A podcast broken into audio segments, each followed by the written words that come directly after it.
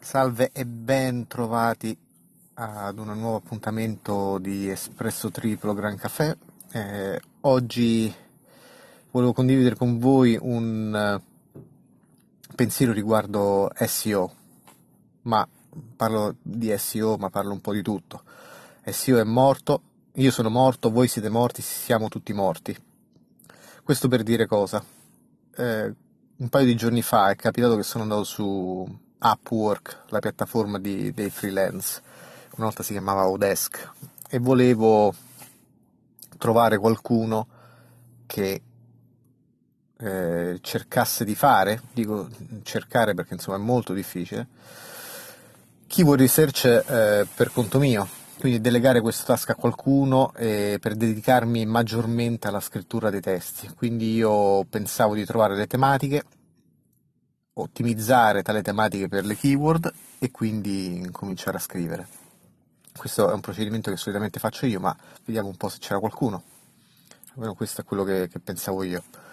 Dopo aver scremato un po' tutti, ne è rimasto uno, apparentemente uno dei migliori keyword researcher di Odesk italiano, che mi ha detto che era, sarebbe stato inutile eh, ottimizzare e fare keyword research perché ormai Google non, eh, non, vede più queste cose, è diventato molto più intelligente, eccetera, eccetera, eccetera.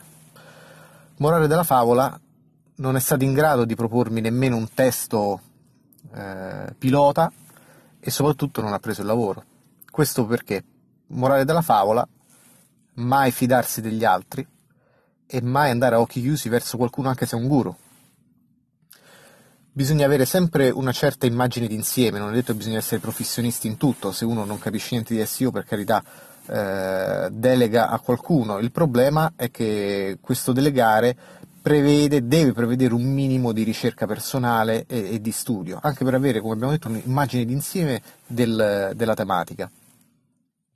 Questa persona diceva che il keyword research non serviva a niente.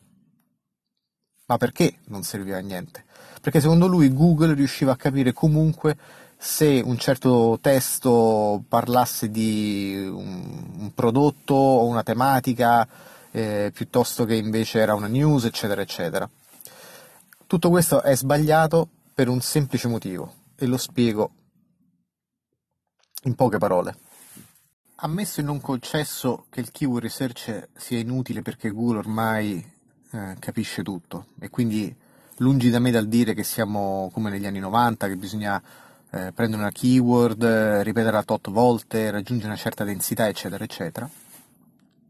Anche dal punto di vista umano bisogna fare una ricerca, e cioè qual è il topic che interessa a chi mi segue? Qual è il topic di cui voglio parlare e soprattutto qual è il topic che la gente cerca? Perché se facciamo keyword research noi puntiamo ad avere un volume in entrata, quindi del traffico che venga dai motori di ricerca. Ora, anche se mettiamo da parte l'ottimizzazione SEO e quindi quella home page, comunque sia vedere che nel cercare una parola chiave, i vari tools, anche keyword planner, qualsiasi cosa, ritorna solo una parola e con poco volume, questo vuol dire che il topic non se lo incula nessuno. Quindi perché scriverlo?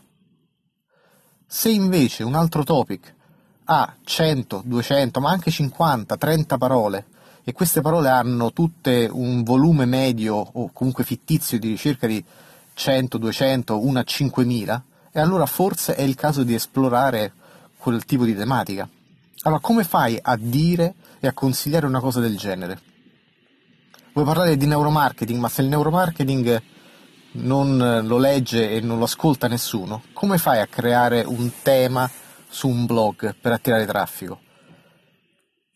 Finirai per scrivere un, un pezzo di 1000-2000 parole, pagare un freelance per il keyword research, magari pagarlo anche per scrivere, che lui è bravissimo a scrivere, e poi non lo legge nessuno.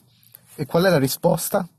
Ah ma il problema non è il mio, non è stato eh, un, un, errore mio, ma il fatto che il tuo sito è piccolo, magari non ha autorità, sai, devi aspettare che incomincia a maturare un po' per attrarre traffico in entrata. Tutto questo è sicuramente una bella minchiata. Quindi il keyword research serve sempre. Poi il dove e il come, questo possiamo, eh, possiamo sicuramente discuterlo.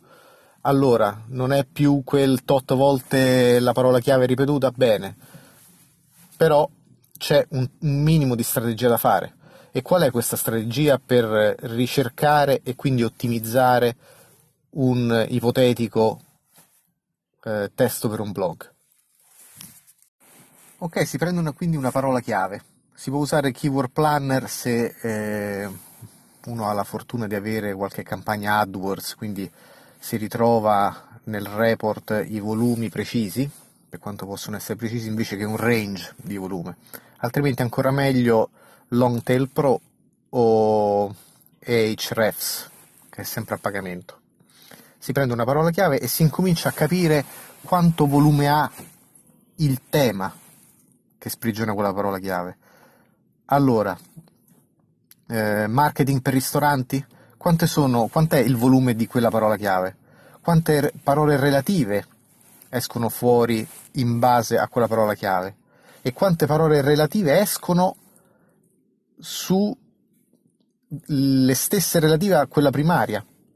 Riusciamo ad averne almeno una decina, una quindicina? con un minimo di 100 visite al mese?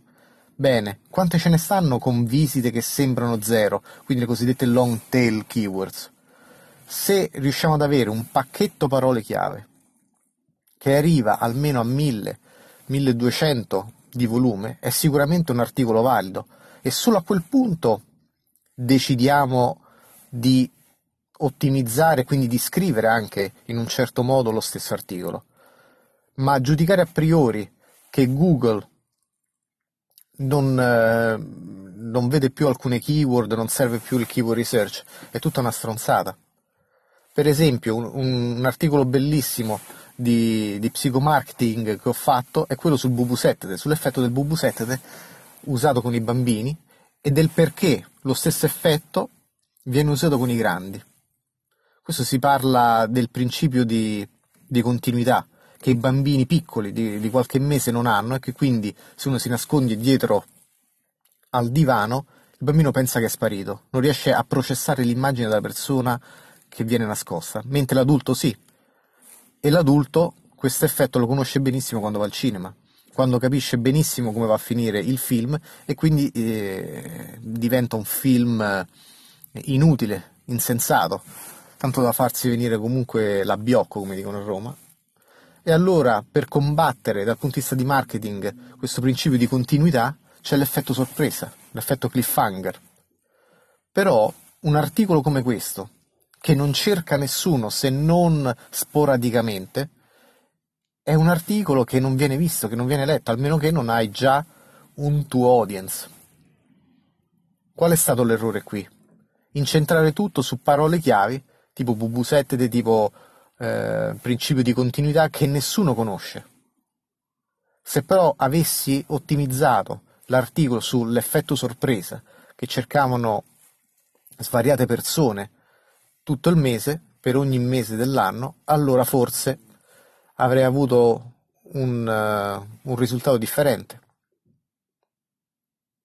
Allora, ecco che il keyword research è sicuramente ancora valido, ma è ancora più valido il consiglio di diffidare da quelli che a priori danno un, uh, un permorto all'SEO, danno un permorto alle keywords, danno un permorto al Twitter senza dare un perché.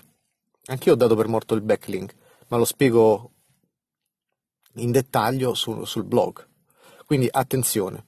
Con questo non dico che Upwork è una cattiva piattaforma e non dico che delegare non ha senso. Tuttavia va preso con le pinze e bisogna avere un'immagine d'insieme del delegare. Per ora è tutto. Grazie di essere stati con me e alla prossima. Ciao.